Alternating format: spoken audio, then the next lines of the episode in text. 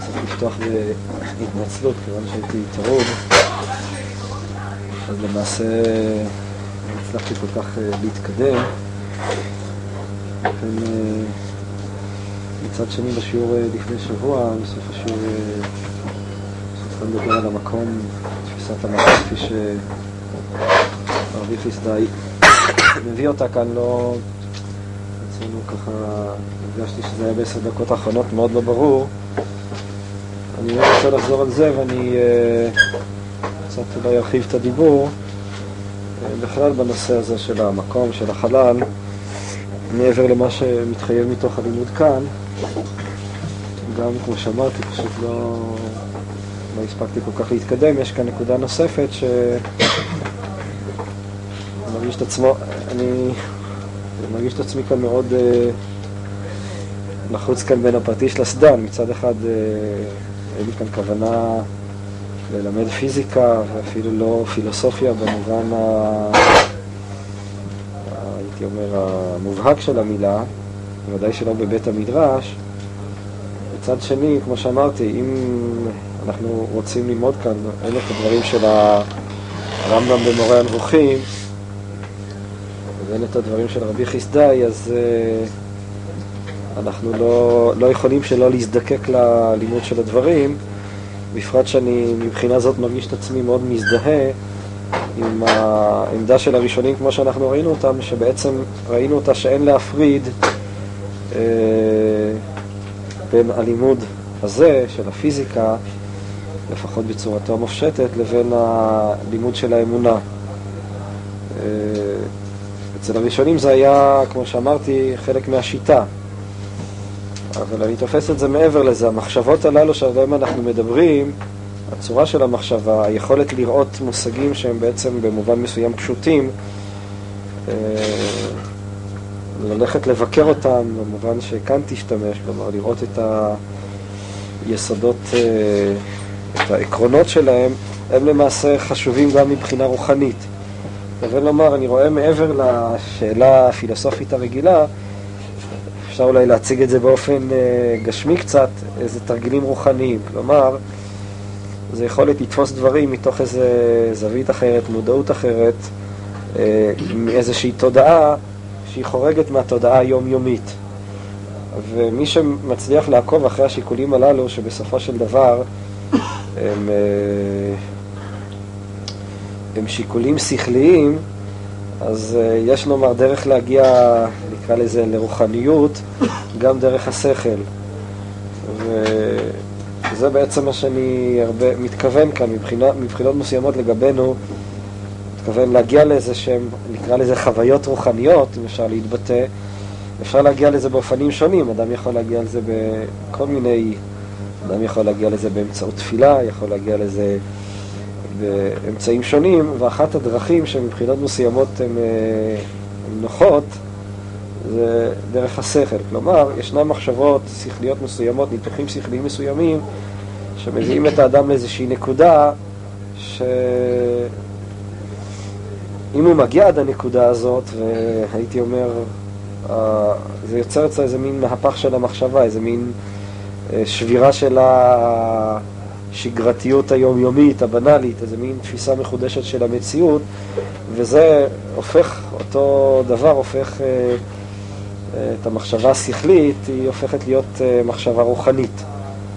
אה, יש כאן כאילו איזה מין מקפצה מסוימת, השכל יכול להוות איזושהי מקפצה למשהו שמעבר אליה, לאותו דבר שכבר לא ניתן להשגה מבחינה שכלית.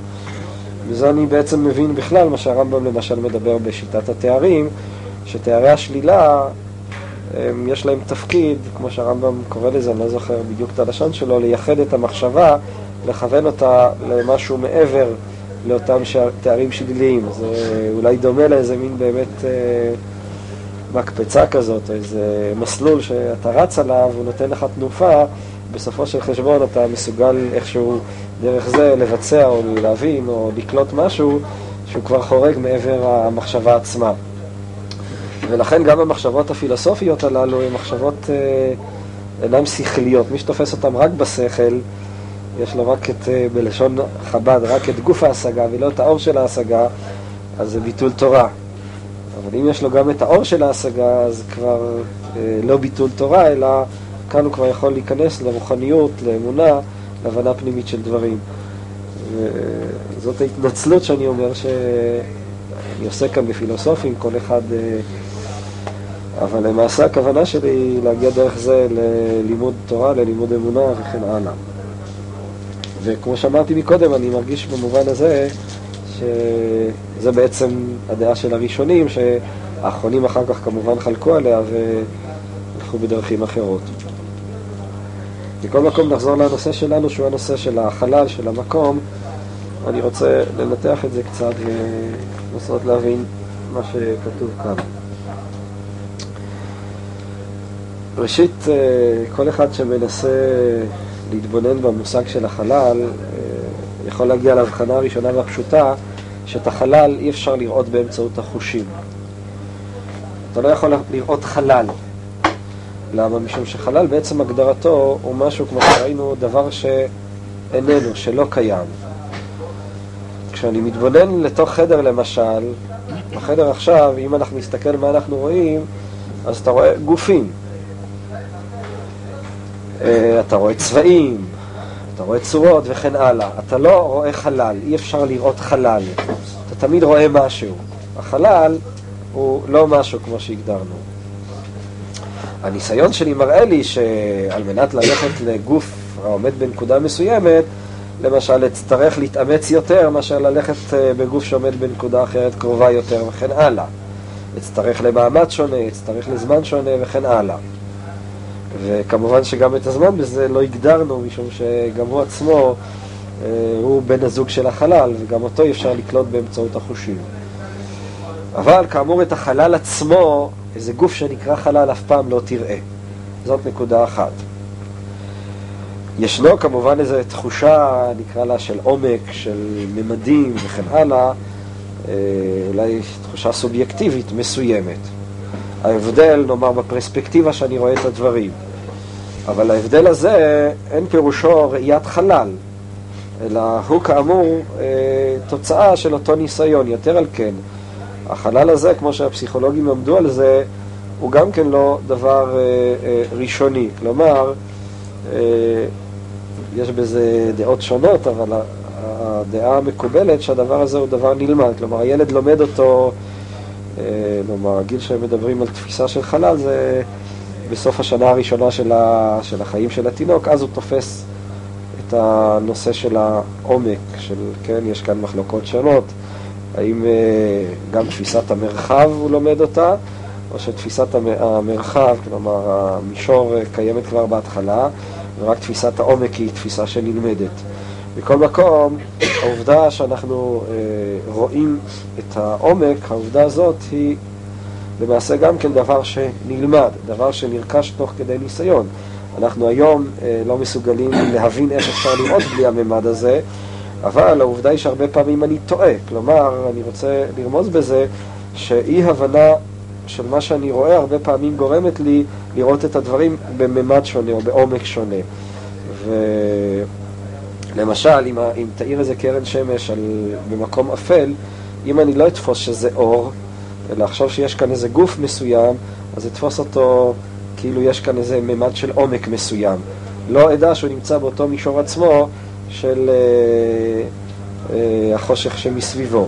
הרי הרבה, הרבה פעמים אנחנו, יש הרבה משחקים כאלה גם כן, של כל מיני צורות, שאתה בעצם טועה ביחס לממד העומק שלהם או משהו כזה.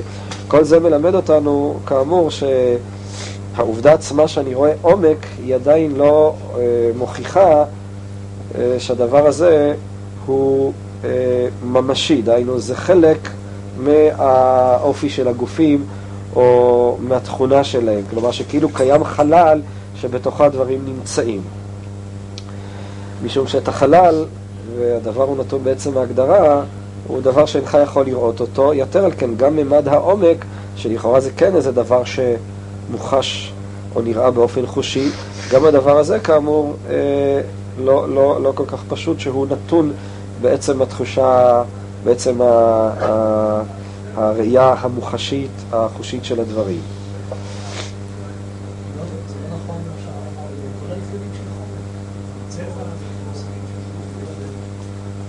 מה הפירוש? הצבע האדום, התינוק רואה גם כן אדום, הוא רואה משהו אדום, הוא לא מגדיר לעצמו מה זה אדום, הוא לא מבין שהוא רואה אדום וכן הלאה, אבל עצם העובדה, לפחות במה שאנחנו מבינים, זה שיש לפניו אדום, הוא רואה כאן אדום. זה לכאורה, לפחות במישור שעליו אנחנו מדברים, אה, לא תלוי בהבנה או באיזה ניסיון או משהו כזה. הוא רואה לפניו משהו אדום. הוא לא מבין, הוא לא יכול להגדיר, הוא לא מודע, הוא לא מסביר לעצמו, אבל הוא רואה אדום. אבל האם הוא רואה עומק? התשובה היא איננו רואה עומק, וזהו ההבדל. את האדום, או את השולחן הזה, את הסטנדר, את ה... כן, הוא רואה כאן עצם חום כזה או משהו. הוא לא יראה, הוא יראה כאן אולי תערובת שלמה ובליל שלם של צורות וצבעים וכן הלאה, אבל אה, הוא רואה כאן. לעומת זאת, את העומק, את אותו הוא לא יראה. זאת אומרת, הוא לא רואה עומק. הוא רואה כאן אה, אולי כמו איזה מין משטח שעליו מופיעים כל מיני צבעים וצורות וכן הלאה.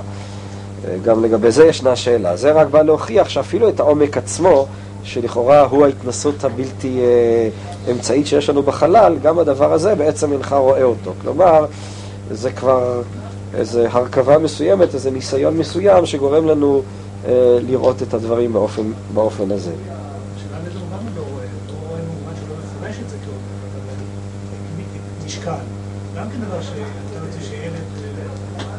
לא, זה לא שהוא לא מפרש לעצמו, הוא לא רואה את העומק. יגיד שזה כבד וזה כבד, אני חושב שההבחנה היא יותר עדינה, הוא לא רואה את העומק. זאת אומרת, אם עכשיו אתה תנסה ליצור מבצע שהוא אולי בלתי אפשרי, לשאול מה אתה בעצם רואה כאן, בלי להוסיף שום תוספת פרשנות. אז uh, תראה שאם תצליח להסתלק באותו ניסיון, ואני לא בטוח שאפשר לעשות את זה, זה נוצר באיזה מקרים גבוליים שאדם עדיין לא מבין בדיוק מה הוא רואה, אז אתה רואה שאין כאן ממד של עומק, יש כאן uh, כל מיני דברים. uh, בליל כזה, כן? Uh, המובנות של העולם, שחלק ממנה היא גם הנושא של העומק, זה שוב, לא דבר שאתה רואה אותו, אלא דבר שאצלנו כבר uh, שייך אולי חדר מאוד מאוד להתנסות עצמה. אבל uh, זה לא ברור ש... ש... כן, למשל, העובדה שהאדם יש לו שני עיניים, היא מוסיפה מאוד לממד העומק, כן?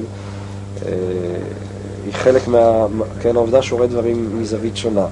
אבל זה גם כן כבר צורה של התנסות ופרשנות, שהיא מאפשרת לו לראות או לפרש את הזווית השונה של הדברים כממד של עומק. אבל זה אומר ששוב, העומק הזה, יוצאנו איזו פרשנות אה, אינסטינקטיבית כזאת, עדיין איננו דבר שאתה רואה אותו. מבחינה זאת, זה שונה מאשר דבר אדום או ירוק או משהו אחר שאתה רואה אותו.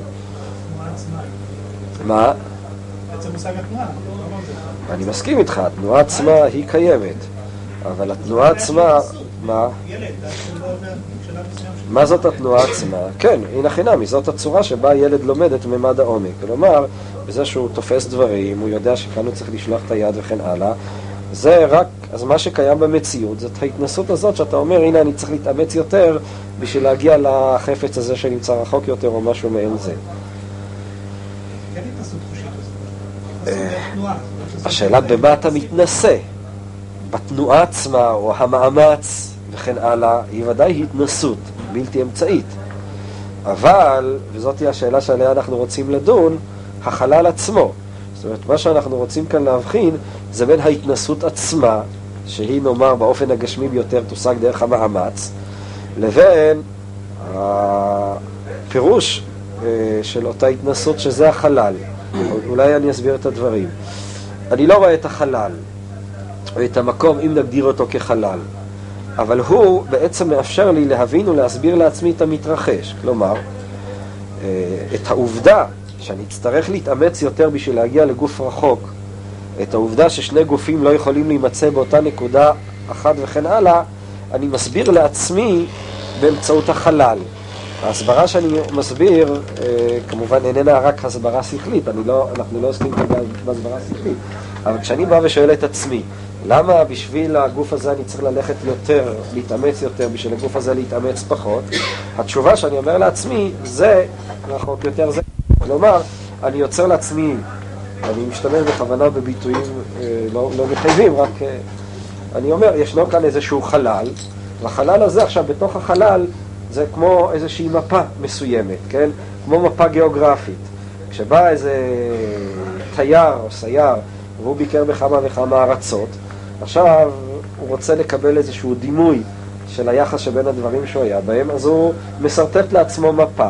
המפה היא המסגרת שבתוכה הוא יוכל עכשיו לשים את הדברים ולהבין למה לארץ הזאת לקח לו להגיע כך וכך זמן, ולארץ הזאת פחות זמן, ולמה הארץ הזאת היא קטנה והארץ הזאת היא גדולה וכן הלאה. החלל, הוא נותן לי את ההסבר ואת המובן לניסיון שנרכש בחושים. אבל החושים לכשעצמם, הם לכשעצמם עובדה, עובדה פיזיקלית. עובדה שהיא נמדדת, ב, נאמר, במאמץ, אם נשתדל למצוא משהו ממש סובייקטיבי. כיוון שהזמן עצמו מבחינה זאת אסור לנו להשתמש בו. אבל היא מדברת על יחסים בין דברים, היא מדברת על מאמץ, על אנרגיה וכן הלאה. אלה כולם הם עובדות. העובדות הזאת, אתה מפרש אותן בזה שאתה אומר, הנה יש לי כאן חלל, אתה יוצר לעצמך דימוי של חלל, ובתוכו אתה בא ותולה את הגופים.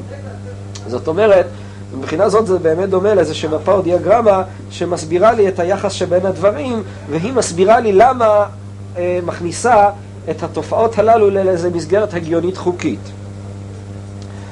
מה זה שונה ממשקל?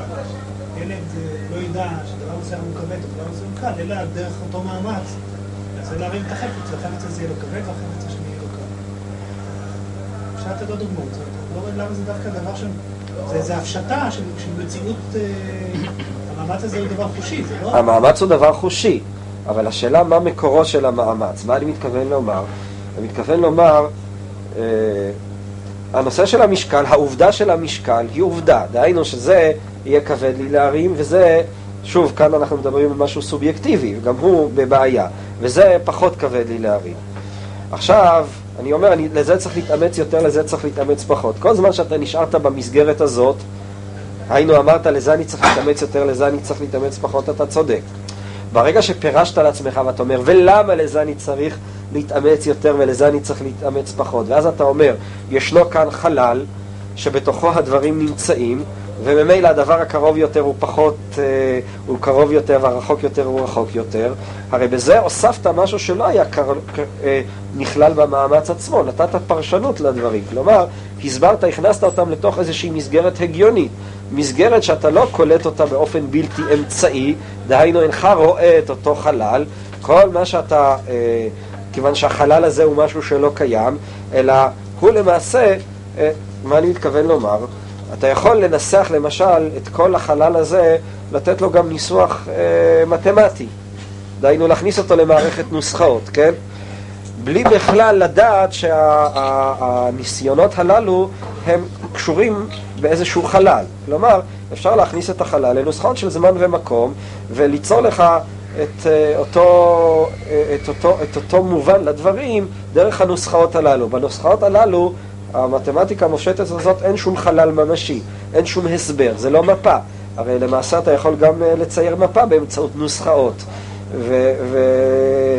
ומבחינה הגיונית, לוגית פשוטה, אתה לא צודק בציור של המפה, אם ננסח את זה, מאשר בציור של הנוסחאות. אתה נותן לזה איזו הפשטה מתמטית או משהו כזה. מאידך, כמו שכבר הראה קאנט, הנושא הזה של החלל הוא למעשה של הזמן זה משהו, קניין, כמו שהוא קורא לזה, הוא קניין, כך הוא טוען, אפריורי של התודעה. כלומר, התודעה שלנו לא, אה, עוד לפני שבכלל ניגשת להתנסות באיזה חומר חושי, היא תופסת את העניין הזה, את, ה, את, ה, את, ה, את הצורות הללו של החלל ושל הזמן. אה, מכוח הדבר הזה, אה, אה, טוען קאנט כמובן, שהחלל למעשה הוא אה, כן, זה מה שהוא קורא לזה הדדוק, הדדוקציה המטאפיזית שלו. כלומר, שהחלל הוא למעשה הצורה שבה התודעה תופסת את הדברים. כלומר, אה, עוד לפני שהתודעה היא באה לגשת לחומר, היא כבר, יש לה, כמו, משל למה הדבר דומה, אה, לכל מכשיר שקולט איזה שהם דברים, כן? התודעה מלכתחילה אה, העיניים של התודעה, העיניים לא הפיזיות שלה, העיניים הרוחניות שלה, הן עיניים שתלויות בחלל וזמן. זאת אומרת, המכשיר שדרכו התודעה תתפוס את הממשות, היא תהיה אה, החלל והזמן. החלל והזמן הם צורת הסתכלות של, כן, אה, שלנו בעולם, כן? אתה לא יכול להסתכל על העולם אלא דרך החלל והזמן. אבל זה לא אומר שהחלל והזמן זה דבר שנתון בדברים עצמם. הראיה, נאמר יצור שאין לו תודעה של חלל וזמן, יכול היה לתפוס את העולם, את ההתנסויות הללו, דרך נוסחאות מתמטיות, גם כן. אז אנחנו, העולם אצלו היה איזה מתמטיקה, ומבחינה הגיונית, לוגית פשוטה, אז... אה, אה,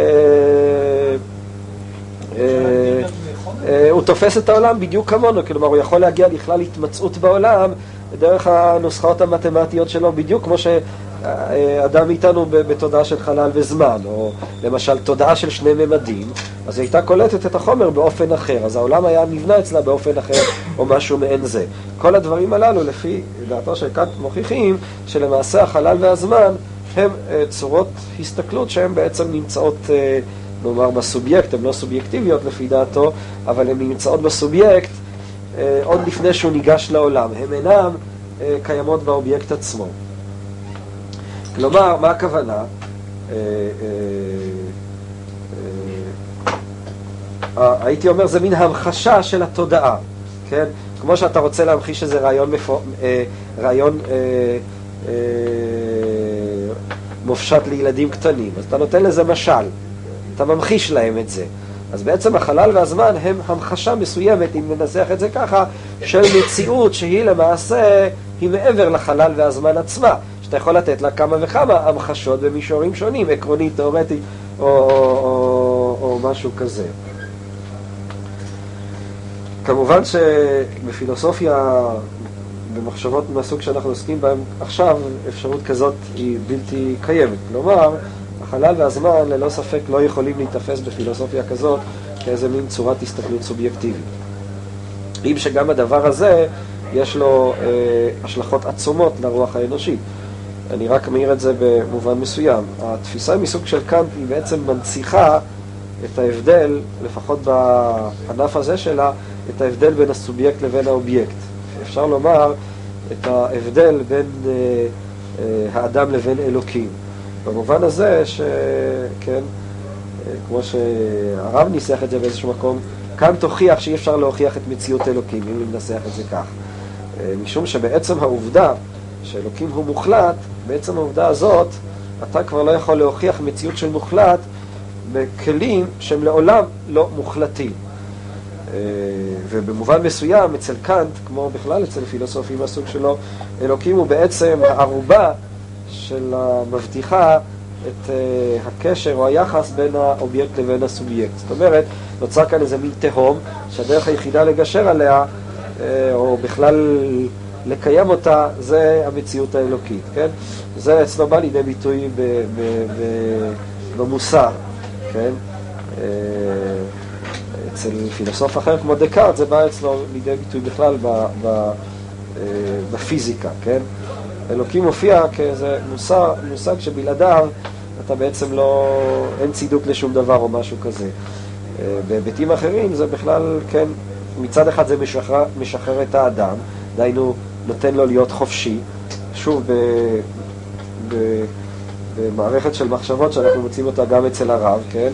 שכן, אתה מוצא ביטוי אצל הרב שהמסתכל הפנימי הוא חופשי, להסתכלותו הפנימית. כל מיני סתירות חיצוניות הן לא מפריעות לו, ככה הרב כותב באחד הקטעים באורות הקודש. למה הן לא מפריעות לו? משום שהוא יודע שהסתירות החיצוניות הן לפי תנאי השכל המצומצם. מה שאין כן, הוודאות הפנימית היא לעולם הרבה יותר עמוקה וחזקה ומוחלטת מאשר ה... אה, ההסתכלויות החיצוניות השכליות. אבל ללא ספק זה בעצם תפיסה אה, ש... שהיא מוגדרת כתפיסה קנטיאנית, דהיינו תפיסה האומרת שגם העולם האובייקטיבי למעשה איננו עולם מוחלט, ומשום כך אתה אינך יכול לדבר על סתירה בינו אה, לבין האמונה הפנימית הוודאית המוחלטת.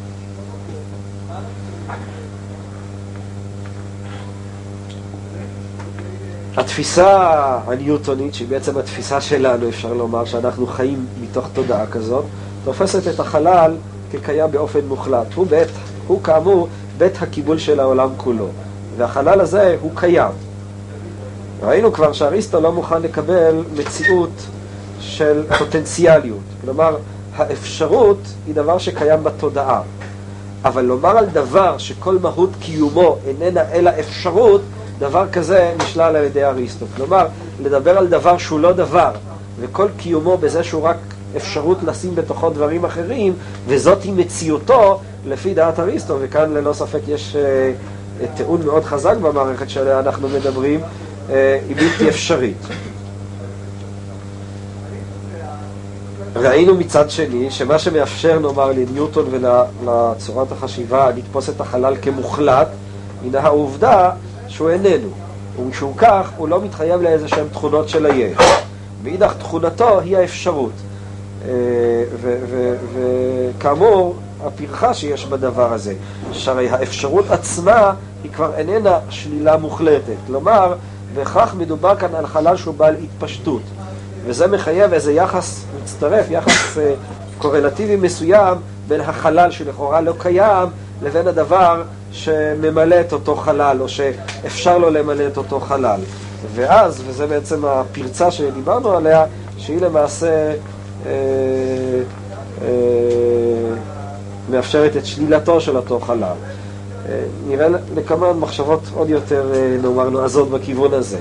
בכל מקום, לפי אריסטו, העולם הוא מתחיל ביש ולא בעין.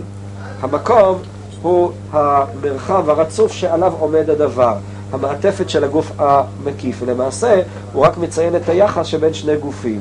היש כולו איננו אלא גוף, ממשות, ולא חלל. מה למעשה מסביר לנו החלל? הוא, כאמור, הוא מדבר על יחס שבין דברים. למשל, אם אני שם גוף מסוים בנקודה מסוימת, אז אני לא יכול לשים שם גוף אחר. למה? גוף לא נכנס לגוף. לפני שהיה שם הגוף, אז היה שם מקום. כלומר, האפשרות שעכשיו לא קיימת, וקודם הייתה קיימת, היא מוסברת בכך שגם קודם היה שם משהו שאפשר לי לשים שם את הדבר. היינו חלל. החלל הזה הוא זה שמאפשר לי לשים את הגוף. אבל זה כאמור הסבר ממשי לאותה פוטנציאליות, לניסיון שאני יכול לשים שם כאן משהו, אבל אין כאן אפשרות אה, לתפוס או לראות את אותו חלל באופן בלתי אמצעי, וכאמור מעצם ההגדרה גם בלתי אפשרי שתוכל לראות את הדבר הזה. לפני שהגוף היה שם, אז היה שם מקום? לפי אריסטו? לא לפי אריסטו, אני מדבר על התפיסה של החלל שלנו, לא אריסטוטלי. התפיסה שלנו, שלפי לפי אריסטו, לפני שהגוף היה שם, אז היה שם גוף אחר. המעטפה שלו הייתה קיימת. לפי התפיסה הניוטונית, התפיסה של, כאמור, של המדע החדש, שאנחנו בעצם כולנו שרויים בה, והיא יוצרת לנו הרבה בעיות באמונה, כמו שניסיתי לנתח בשיעור הקודם, אז אני מסביר לעצמי למה לפני כן הייתי יכול לשים שם משהו, ועכשיו אני לא יכול לשים, אז אני אומר, עכשיו יש כאן משהו שמפריע. ולפני כן היה כאן גם כן משהו. הרי זה בעצם, עצם העובדה שאני תובע כאילו לעצמי הסבר. מה מאפשר לי לשים את הגוף, וזה כבר מונח כל העניין. כלומר, לפני כן היה שם חלל, שהוא מאפשר לי לשים את הגוף. גם לפני כן היה שם איזה יש מסוים, שהוא זה שמאפשר לי לשים את אותו גוף בפנים. וזהו אותו חלל. כלומר, אה, אם נפתח את זה יותר, כל המשמעות של המקום היא רק ביחס שבין הגופים. כלומר, אה, שבמרחק מגוף מסוים, אה, כל המציאות של החלל היא למעשה, היא אפשר לדבר עליה רק כיחס שבין גופים. יש גוף מסוים, גוף אחד יותר רחוק, גוף שני יותר קרוב, בגוף הזה, איפה שהוא נמצא, אי אפשר לשים דבר אחר וכן הלאה וכן הלאה. אין כאן אלא ביטוי לחוקיות של היחס שבין הדברים. אם למשל לא יהיה בכלל חומר, אה, לא אוכל לדבר על חלל. אני אנסה גם להסביר את זה. התודעה שלנו היא לא יכולה לחשוב על זה. למה?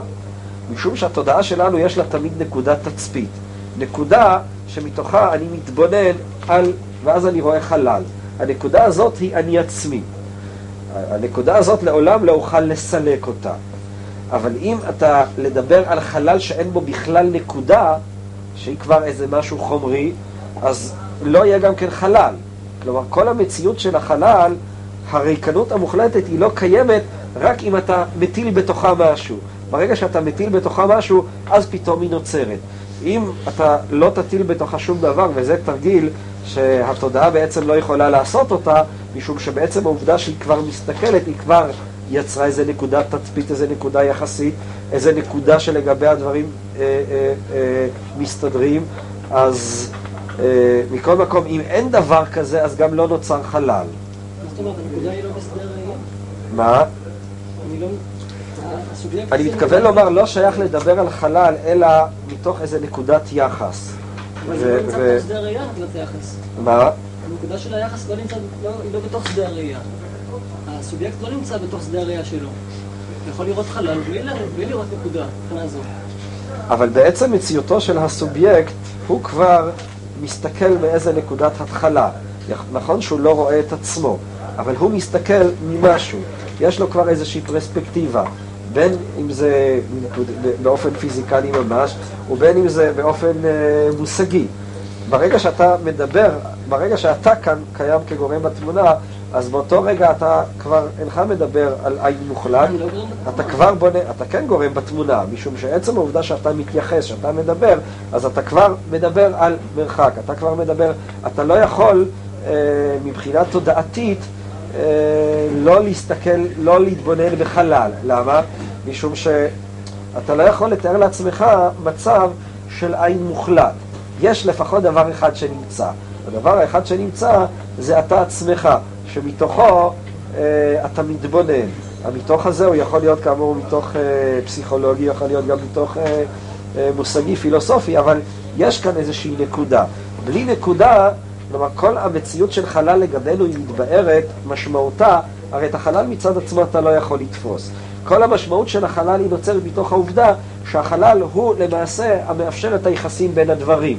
ברגע שלא יהיו בכלל דברים, אז באותו רגע גם החלל לא יהיה קיים. אנחנו לא יכולים לתאר לעצמנו עולם בלי דברים. אנחנו לא יכולים לתאר לעצמנו אה, להסתכל על דבר, על, על חלל שאין בו דברים. משום שאתה כבר מדבר, אתה כבר מדמיין לעצמך איזה נקודות של התייחסות וכן הלאה באותו חלל. זה נעוץ בעצם בהסתכלות, בעצם נקודת התצפית שיש לנו. אבל למעשה מבחינה מוחלטת אין חלל. מה יש? יש רק דברים שבתוכם, או ש, שקיים ביניהם יחסים, והיחסים הללו הם יוצרים את החלל. למעשה זאת הייתה השיטה של פילוסוף אחר, שהיא למעשה, אה, אני, כמה שאני מבין, מקובלת היום גם אה, במדע, השיטה של לייבניץ, שטען שאין תוכן לחלל, אין, אין מובן לחלל מוחלט, אלא לחלל יחסי. כלומר, המרחקים בין הדברים, אה, הדברים והמצבים שלהם, הם קודמים מבחינה הגיונית לחלל ולזמן. אני אביא לזה אולי משל שימחיש את התפיסה. משל לאיזה שדה חשמלי. השדה החשמלי הוא מופיע רק כשאני אכניס את אותו אלמנט שהוא טעון באותו מטען חשמלי, ואז אה, נוצר השדה שהוא ביטוי למעשה לאנרגיה שאני צריך להשקיע או יכול להרוויח בפעולות אה, אלקטרומגנטיות באותו שדה. השדה הזה נוצר רק ברגע שהכנסתי את אותו אה, גוף עם מטען חשמלי. אפשר לומר באותו מובן עצמו, שכשאני מכניס גוף לתמונה, נוצר לי שדה חללי. ש, ש, שמהירותו, לפי התפיסה הזאת, היא אינסופית. אני חושב שגם שדה חשמלי כך מוגדר, אבל אני עד כדי כך לא, לא יודע. צריך לשאול את הפיזיקאים שבינינו. זאת אומרת, הרעיון הוא, מה? לשדה חשמלי יש מהירות או לא? יש. מה?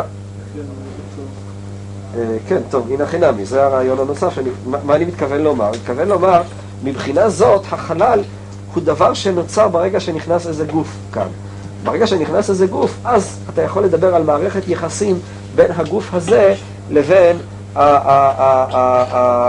הדברים האחרים. דהיינו, אז אתה יכול לדבר על אותו רצף של חלל וזמן. זה בדיוק דומה לאותו שדה חשמלי, אבל השדה החשמלי הזה, זה, זה מין ממשות שנוצרת כאמור ברגע שאתה מכניס לתוכה את אותו מטען. אותו דבר, אין חלל. כשאין גוף, אז אין שום דבר. ברגע שישנו איזשהו גוף, אז למעשה אה, נוצרת איזו מערכת של התייחסות לאותו גוף, והיא למעשה יוצרת את החלל. אז אני יכול לדבר, נאמר, אליבא דלייבניץ, אה, ננסח את זה ככה. אה, בעוד למשל, לפי ניוטון אז ישנה במה, ועליה השחקנים מופיעים, אבל הבמה איננה חלק מההצגה. לפי לייבניץ וגם איינשטיין, שהוא הולך באותה שיטה, הבמה היא חלק מההצגה, היא תלויה בשחקנים, או בלשון הקבלה, והמשתמש בכוונה בלשון קבלה, לא רק כמשל, אלא משום שיש כאן עניין יותר מהותי, כי הדין קמצא דלבושה מיני ובי. כשהקבלה מדברת על היחס בין האור לבין הכלים, היא אומרת כי הדין קמצא, קמצא זה צו, שהלבוש המיני ובי, שהלבוש שלו הוא עשוי ממנו בעצמו. זאת אומרת, הבמה כאן היא חלק, השחקנים יוצרים את הבמה, והבמה היא חלק מההצגה, וזה לא איזה דבר בפני עצמו. מה שקיים מבחינה זאת זה רק איזושהי אחדות. הפיצול שלנו בין הרקע לבין השחקנים לבין ההתרחשות היא למעשה אה, פיצול שאיננו קיים אה, בתוך אותה מציאות עצמה. זה לא שישנו קודם חלל ובתוכו מופיעים הדברים, אלא כשמופיע הדבר יחד עם הופעתו, הוא יוצר למעשה את החלל. החלל הזה שאתה לא רואה אותו, אומרת, ההבדל בין קאנט לבין לייבניץ הוא ברור. לפי קאנט, אז ישנו איזשהו חלל שהוא קיים אפריורי בתודעה, הוא צורת הסתכלות. לפי לייבניץ, אתה לא מדבר כאן על צורת הסתכלות, אתה מדבר כאן על יחסים בין דברים, שהם למעשה אה, נותנים איזשהו מובן לחלל, אבל אין בעצם חלל לפני כן. העין איננו. קיימים דברים. הדברים הללו, ברגע שהם קיימים, אז באותו רגע הם יוצרים, כן? עוד, אבל אה, ישנו כמובן הבדל, וזאת הנקודה אולי המעניינת שכאן. בעוד שלפי לייבניץ המהירות של החלל, אם נשתמש באותו אה, אה, משל שאמרתי מקודם של האלקטרון שיוצר שדה חשמלי, אז נוצר כאן שדה חללי, המהירות של החלל היא אין סוף, וזה כמובן לפי התפיסה הקלאסית. הרי איינשטיין כידוע, הוא לא קיבל את העמדה הזאת. זאת אומרת, אם אפשר לדבר, שוב, אני לא בטוח אם אני לא... לא מה זה המושג, סליחה, מה זה המושג מהירות של חלל? מהירות של חלל, השאלה היא, אין כאן שום דבר. בא גוף, אז באותו רגע אה, נוצרו מערכת יחסים. כמו שאתה יכול להבין שהמטען החשמלי יצר איזה אה, השפעות, אה, תהיה השפעה לאנרגיה שאתה צריך אה, להשקיע, ככה אתה יכול לדבר כאן על מערכת יחסים במובן של זמן, מקום, שמתייחסות לאותו גוף. שלמעשה מה שקיים זה תופעה. אתה יכול להסתכל על התופעה הזאת מבחינת הגדרתה העצמית, אם אתה תבודד אותה לחלוטין, היא לא חלל, היא לא כלום, היא רק התוצאות הפיזיקליות של מה שאתה עושה. אנחנו מציירים לנו את זה כחלל. אני אומר, נוצר כאן שדה חללי. עכשיו, אה, לפי התפיסה הפשוטה הקלאסית, המהירות של החלל, אם ננסח את זה, היא מהירות אינסופית. כלומר, ברגע שהופיע בתוך העין, שהוא לא כלום משהו, אז באותו רגע כבר נוצרת כל מערכת החוקים הזאת, שהיא למעשה, היא נוצרת בו זמנית, היא חד זמנית. בעוד שלפי איינשטיין, וזאת בעצם הנקודה המעניינת, שלמעשה החלל עצמו, המהירות שלו איננה אינסופית. המהירות המוחלטת היא מהירות האור. זאת אומרת, במובן הזה, אם, אם אני מבין נכון את הדברים, החלל עצמו מתפשט במהירות האור. המוחלט שקיים בעולם איננו האין סוף, אלא המוחלט של העולם הוא בעצם מבחינה זאת המהירות של האור. זאת אומרת, למעשה העולם איננו אלא מקרה פרטי של אה, אה, אותה אינסופיות שהיא קיימת רק במחשבה, אבל היא לא קיימת ב, ב, ב, ב, אה, במציאות. זאת אומרת, ו... ו, ו, ו אה, מבחינה יסודית זה בדיוק דומה לתפיסה שהצגנו אותה מקודם. מה אני מתכוון לומר? מתכוון לומר ש, ש, ש... שוב, אני רוצה ש... הנקודה הזאת היא נקודה הרבה יותר עמוקה. הנקודה היא, שוב, אה, והיא השלכה מבחינות מסוימות הרוחנית שיש לעניין. היחס שבין המציאות, או הקיום, לבין מה שאני מפרש לעצמי את המציאות. תמיד אנחנו תופשים לעצמנו את הפרשנות התבונית כדבר הקיים בפני עצמו, זאת אומרת איזושהי מערכת, קואורדינטות, שהן מוחלטות בפני עצמם, ועכשיו אני מנסה לפיהם לפרש את המציאות. אבל האמת איננה כזאת. האמת היא שמה שקיים זה רק המציאות. הפרשנות היא חלק מאותה מציאות. במובן מסוים יש כאן איזה מין היזון חוזר בין הפרשנות לבין המציאות, ואינך יכול, אה, אני מתכוון לומר, כשאני מחנך מישהו, אקח את הדוגמה הכי פשוטה, אני מחנך אותו לדבר מסוים, לחשוב באופן מסוים. אז זה לא שיש כאן איזשהו מוחלט, שהיא המחשבה של האדם, האמת, במובן הזה שעליה אנחנו מדברים. ועכשיו אני ואותה אמת, שהיא איזו מערכת לוגית מסוימת, היא קיימת ועכשיו אני צריך לחנך אותו, להיות מותאם לאותו דיאגרמה או משהו כזה. כשאני מחנך אותו אני בעצם יוצר גם את המחשבה, את, ה, את, את הקנה המידה, את הקריטריון. אני יוצר כאן, זה לא רק השחקנים. השחקנים תוך כדי המשחק שלהם יוצרים את הבמה. וזה יוצר את ההגדרה של, אה, של המציאות כולה. המציאות מבחינה זאת היא אחדות אחת.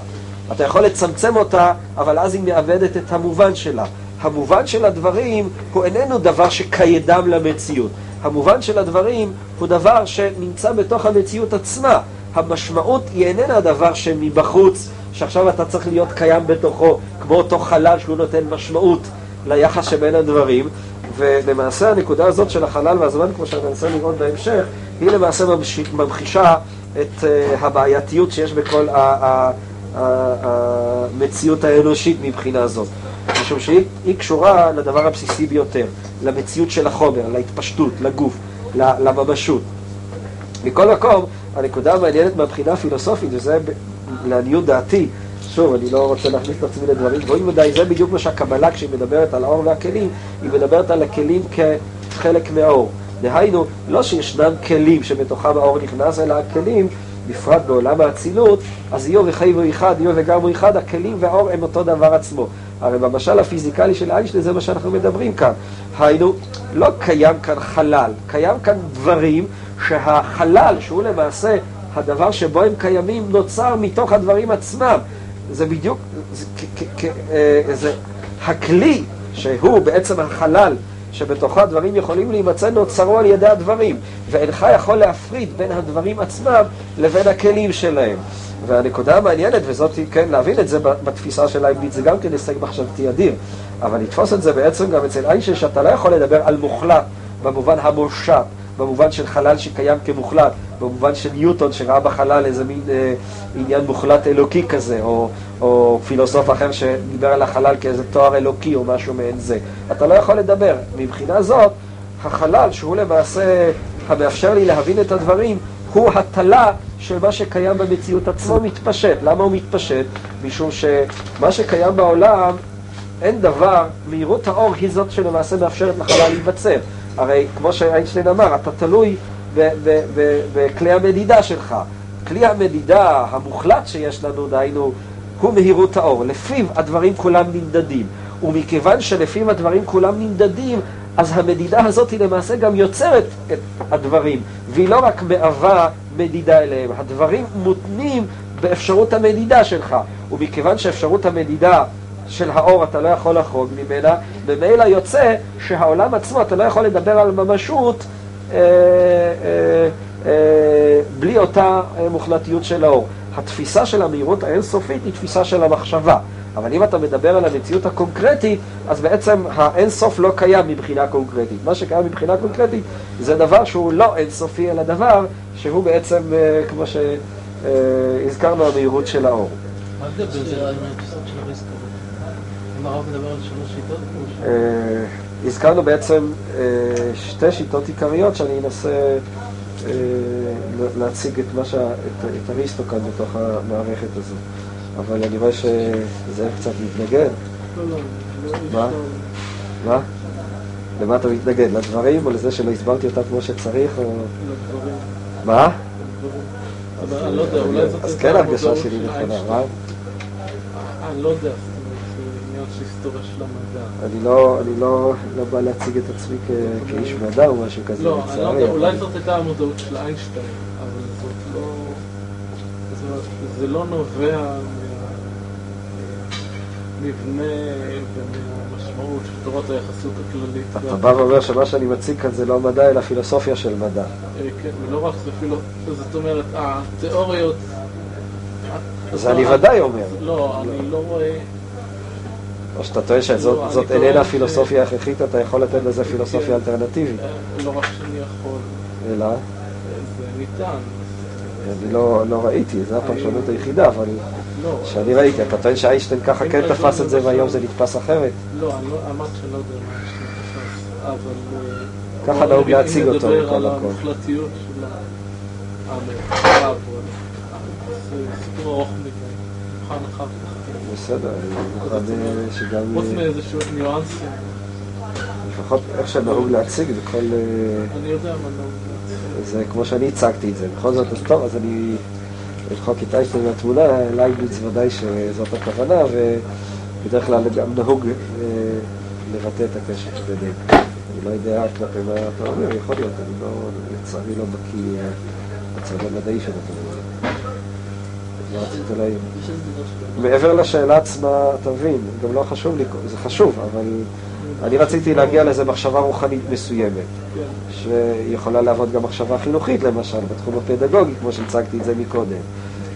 ואני מתכוון לומר, כשאתה מחנך, למשל, אתה יוצר, ולא שהחינוך הוא יצירה מבחינה זאת, ולא שיש כאן איזה דפוס מסוים שאתה בנוי לפיו. מבחינה זאת, זה- נאמר אחת מההשלכות שיש בהן גם סכנה מסוימת, אבל רק באופן הזה אני יכול להבין בעצם את המציאות ואת המשמעות שיש למה שאנחנו עושים. טוב, אבל אה, בבקשה, ראובן. מה שלא הבנתי זה, האם מוכרח להיות קשר זה שאני לא יכול לדמות עולם אה, בלי בלי חומר, לבין זה ש...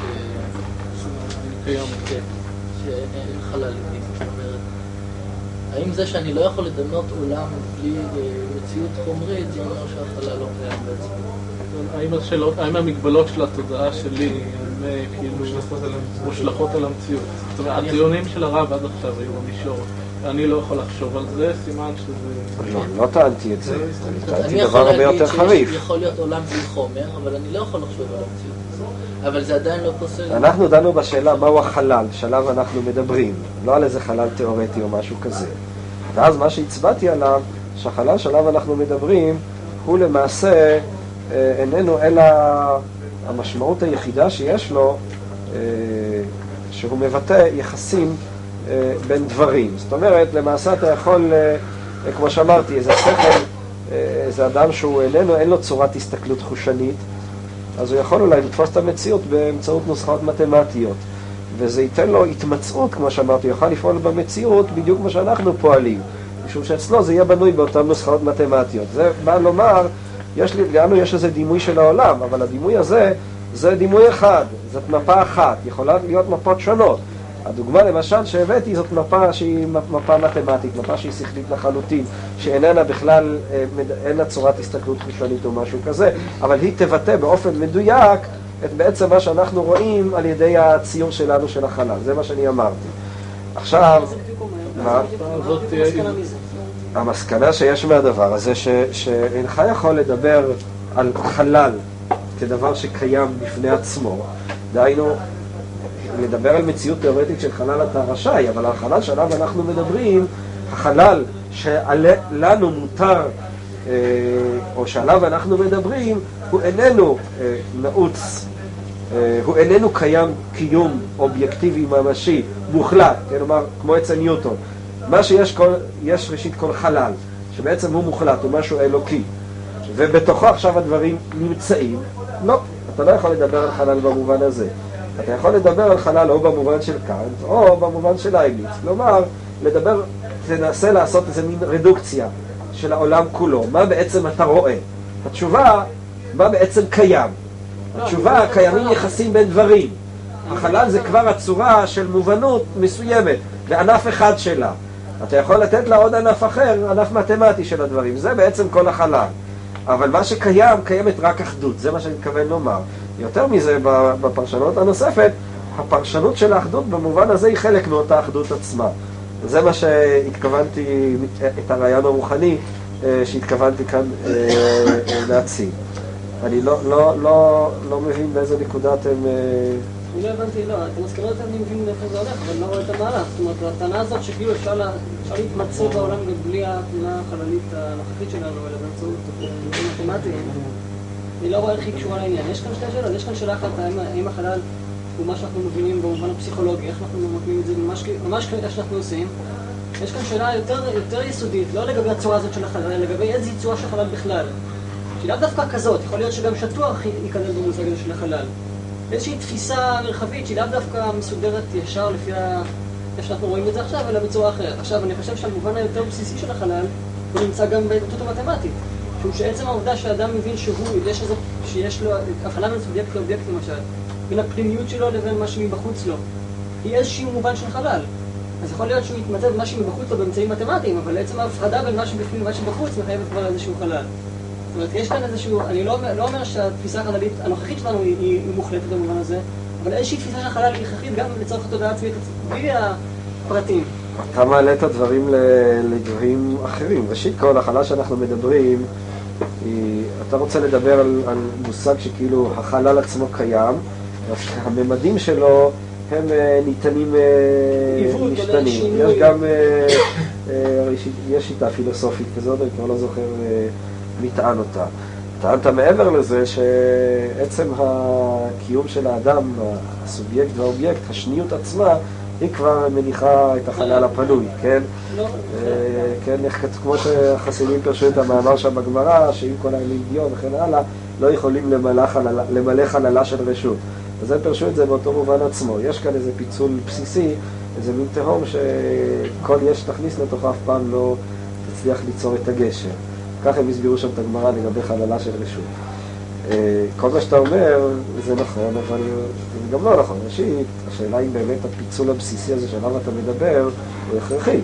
דהיינו, האם באמת לא תיתכן תודעה שאין בה פיצול, תודעה של אחדות. זה אי אפשר להבין, לא, זה, אולי תיתכן, אבל אנחנו לא יכולים להבין את זה, זה לא, אי אפשר בכלל לדבר על זה, זה לא, זה לא להגיד שיש את האובייקטים ואחר כך אנחנו משייכים להם את החלל. גם האובייקטים שייכים כבר לתודעה, לא לפני התודעה. מה שיש באותו מציאות, אי אפשר בכלל לדבר.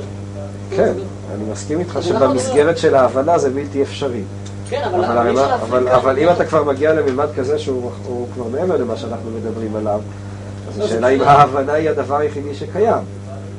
אני פשוט לא מבין את הטענה של העניין המתמטי שהרב הזכיר. לא לא- העניין המתמטי הוא פשוט מאוד. כשאתה בא ומדבר? על החלל, מה שטען לייבניץ, על מה אתה מדבר?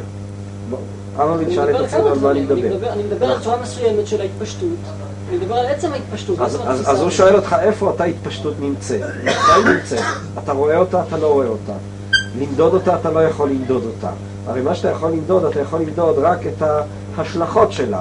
כלומר, מה שקיים, קיימים, קיימים רק ההשלכות. אבל החלל עצמו הוא לא ניתן לשום דבר בעצם הגדרתו. אם הוא היה ניתן למשהו, הוא היה מפסיק להיות מוחלט. הרי זה כן הפרדוקס שיש בכל הנושא הזה, שהוא בעצם הנקודה המרכזית שכאן. אז, אז מה אתה מדבר על החלל בכלל? על איזה חלל אתה מדבר? חלל שאתה לא יכול למדוד אותו, אתה לא יכול לשקול אותו, אתה לא יכול אה, לראות אותו, אתה. מה? אתה לא יכול למדוד אותו, אתה לא יכול למדוד. למה? ברגע שתיקח סנטימטר, אז אתה מודד את הסנטימטר, אתה לא מודד את החלל. דהיינו, אתה מדבר על סנטימטר, אתה מדבר על גוף, אתה מדבר על חומר. זאת אומרת, החלל הוא ה-background שאתה יוצר לעצמך בכדי לפרש את מה שקיים, את ההתנסויות שלך. זאת אומרת שבעצם מה שקיים, קיים אותן התנסויות, קיימים החומרים וכן הלאה, שעליהם, בכדי להסביר לעצמך, אתה בונה את החלל. החלל מתקומם תוך כדי אה, ההתנסות החומרית. זאת אומרת, אה, אז כמו שאמרתי מקודם, אז, אז אתה יכול לצייר לעצמך, כמו שאיישר צייר, כל מיני חללים מעוותים, לא, זה לא יכול להיות חלל אוק- אוקלידי וכן הלאה, אבל זה יכול להיות גם חלל שכלי, זה יכול להיות נוסחאות מתמטיות, יכולה להיות איזה מין תודעה של מתמטיקה, לא, לא יכולה להיות מין תודעה כזאת. אנחנו בתודעה של ייחודים אה, בעולם החומר כמאמר ראשונים לא מסוגלים להבין דבר כזה, אבל יכול להיות תודעה מתמטית, תודעה שכל ההתמצאות שלה היא תבוסס על, על יסודות מתמטיים, בלי שבכלל תהיה לה איזו תחושה של אה, מרחב וזמן או משהו כזה, והיא תהיה מדויקת לחלוטין מבחינת האפקט. היא תהיה מדויקת בדיוק כמו שהתודעה שלנו מדויקת, ויש להניח שאפילו יותר מזה. למה זה לא יכול להיות דבר כזה? לא, מה זה- אומר, אני אני כל פעם מתבלבל. רגע, אני מה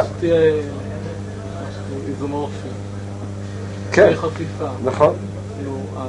אז החפיפה הזאת היא מוכיחה שברגע שיש לך איזה מציאות, אתה, אתה מדבר על מציאות של מה שקיים, כן? עכשיו אתה מתאר לעצמך איזו תודעה שיכולה להתמצא אה, באותו אופן שאתה מתמצא תוך כדי התיאור של החלל והזמן שלך. עצם העובדה הזאת לכשעצמה, היא כבר מוכיחה שהחלל שלנו איננו חלל מוחלט. עכשיו, בזה עצמו שאתה מביא לדבר איזשהו תחליף, תחליף שהוא יכול להוות תחליף מוחלט לחלל עצמו, זה עצמו מוכיח שאתה לא, לא זכאי לבוא בטענה על החלל כמשהו שקיים, אה, כמשהו ממשי, כמשהו מוחלט. זה הכל. משום ש... וזאת היא טענה. מה אני מתכוון לומר? אני מתכוון לומר, יש לי איזה אה, ניסיון מסוים. אני נותן. לדבר איזושהי תיאוריה. התיאוריה הזאת, אתה תופס אותה כמוחלטת. ברגע שאתה תציב לי עוד תיאוריה שהיא מסבירה את הדבר באותו, באופן אה, שלם ומלא בדיוק כמו התיאוריה הראשונה, אז ממילא יוצא שהתיאוריה הראשונה איננה תיאוריה מוחלטת. אתה לא יכול, הרי אתה לא יכול להתנסות בתיאוריה באופן בלתי אמצעי. אתה רק מסיק אותה מתוך איזושהי הבנה, מתוך פרשנות של המציאות. העובדה שמבחינה סובייקטיבית אתה לחלוטין לחוט בידי התודעה הזאת, העובדה הזאת איננה מוכיחה את קיומה כאמור. אם ככה, אז שוב אינך יכול לדבר כאן על מציאות של חלל במובן המוחלט. אני מניח שאפשר לייצג את העולם הפיזי גם כן באמצעות נוסחאות מתמטיות, לא רק את החלל. עם כל הגופים שיש בו וכל העובדות שיש בו. אני לא יודע מה אתה מדבר על העולם הפיזי. על העצמים, על מה שאנחנו... מה זה העצמים? אני לא- לא ונשמע, החלל. העצמים זה ראשית כל ההתפשטות. אתה מדבר על החום למשל, הנה חינמי. אז אותה שאלה דבר, עצמה, אני אשאל. על היחס בין החום הסובייקטיבי לבין החום אה, האובייקטיבי. בין ההתפשטות. האורך של הגל לבין מה שאני רואה עכשיו. העובדה שגל בעל אורך מסוים אני רואה אותו כצבע אדום, העובדה הזאת היא איננה אה, מוכיחה את קיומו אה, האובייקטיבי של האדום. לא, אני אומר, להפך, כל הטענות האלה כל כך יפים, באותה מידה גם לגבי העצמים הפיזיקליים, התנגדות, והצורה, והצבע, הכל. אז בעצם אין פה הבחנה בין חלל לבין דבר אחר. אותן טענות עצמם של ייצוג מתמטי יכול להיות באותה מידה גם על- גם העצמים על מי. אתה שואל? על, קאנט, קאנט ההבחנה שלו הייתה בין, עצם הקשרים, הקטגוריות, שבכל מקרה הקטגוריות הן משהו מוחלט, הן לא משהו מוחלט, אבל הן יהיו קיימים בכל צורת תודעה שהיא, כלומר, גם בנוסחה המתמטית וגם בצורה שאנחנו רואים את הדברים, שהם לכשעצמם אינם צורת הסתכלות, אלא קטגוריות שלתוכם המציאות נמצאת, לבין צורת ההסתכלות, שזה הציור הפלסטי, נאמר, הוויזואלי, שבו אני רואה את המציאות. מבחינה זאת, זה דומה באמת ליחס שבין הצבע האדום לבין אה, האורך של הגל. אז מה קיים? קיים צבע אדום באותה מידה שקיים האורך של גל. זה בדיוק, זה היינו הך. לא, אז כן? בכל הדברים האלה אין אין שום הבחנה בין חלל לבין דברים אחרים. זו טענה כללית, זו טענה... אבל לגבי הצבע. האדום, שזה דבר סובייקטיבי, זה עוד הרבה לפני אה, אה, קאנט לכאורה הוכח, כן? העובדה שאתה חובש משקפיים אה, אחרות, אז... אה. אבל אנחנו מדברים כאן על, חלל וזמן שהם כן נתפסים כמוחלט. ההתפשטות היא נתפסת כדבר מוחלט. אבל טענה מתמטית כך מה? יפה נגד ההתפשטות. טענה מתמטית כך יפה נגד כל דבר. אז איך אפשר בטענה מתמטית להפריד בין חלל לבין התפשטות לבין הגופים? אם כבר מדברים על טענה מתמטית שיש אלטרנטיבה לייצוג, אז זה נכון לגבי כל דבר, לא מדברים על החלל. אני לא מבין איך זה משתבץ במסגרת ההבנה שהחלל הוא שונה מאשר העובדות. כי הטענות האלה הן כך יפה גם- נגד העובדות, לא רק נגד החלל. אי אפשר להבחין כאן בין ה... הסיבה פשוטה מאוד, משום שהעובדות לכשעצמן הן עובדות. מה, לעומת אבל זאת, מה זה, מה זה, מה זה הם? על מה מדובר בכלל? על, האור או על, המספר המתמטי שאפשר לייצג בו את האור? בסדר, אז שוב לא אתה... נשאר לך שום דבר מה- מעבר ל... ל- שום דבר לא נשאר בעצם בחוץ, אם כבר הולכים במהלך הזה של הייצור. אני רק אומר, הטענה המתמטית לא מבחינה כאן בין חלל לבין דברים אחרים, היא טוטאלית, היא הולכת על הכל. בוודאי שלא, אבל אני אומר שזה זה פשוט. לגבי שאר הדברים זה פשיטה. כל החידוש הוא שלגבי החלל והזמן, שהם כן נתפסים כמוחלטים. היינו, המושג של ההתפשטות, זה פשיטה שהצבע של האדום איננו מוחלט, לא משום שהוא תלוי בעיניים גם. הקיום של העצם הפיזיקלי הוא באותו מעמד. השאלה עכשיו, מה אתה מדבר על קיום של עצם... מה זה מסה? הרי זה בדיוק מה שאנחנו עוסקים בו. הדבר הזה שהוא הקיום של העצם הפיזיקלי, זה הדבר שבו אנחנו עוסקים, לכן הוא הדבר לא- הבסיסי ביותר. מה זה הקיום? מה ההבחנה בין היד שבמחשבה לבין היד אה, שנמצאת עכשיו, שאני רואה לא לנגד עיניי? זה לא התפשטות. זה כן ההתפשטות. מה, אצל בלוטו, אני יכול עכשיו, לא לדמיין לעצמי מאה אחוז את היד הזאת, כן? אצלי בשכל. כן מה, אבל, אבל, אבל, אבל, אבל מה, אבל את האגרוף בפנים אנחנו נרגיש דרך היד הזאת, אבל לא כן? ההתפשטות שלה, וכאן מה בגלל שאנחנו שלה. טוענים, שגם האגרוף בפנים איננו מוחשי. זה בעצם הנקודה, דהיינו, זה פשיטה. מה שאתה טוען זה פשיטה, החידוש הוא שגם ביחס למושג שהוא בעצם, לכן אני אומר שהדבר הזה הוא מאוד בסיסי, משום שהוא עומד, הוא בעצם דן בשאלה של המציאות של החומר כחומר, דהיינו, של אם ננסח את זה שוב במונחים לא אריסטוטליים. לכן השלילה של ההתפשטות במובן הזה שאנחנו מדברים עליה, והתפיסה שלה, נאמר, נוסח קאנט או נוסח לייבניץ, היא בעצם הדבר הקשה. אתה נוטל את העוקץ הקשה של המציאות. לגבי שאר התפיסות שהן סובייקטיביות זה פשיטה. טוב, אנחנו, אני לא, אני מקווה שעניתי, אני רואה שאתה עדיין מתנגד, לא, מה? זה, יש לי פה איזה... לא, לא... אה,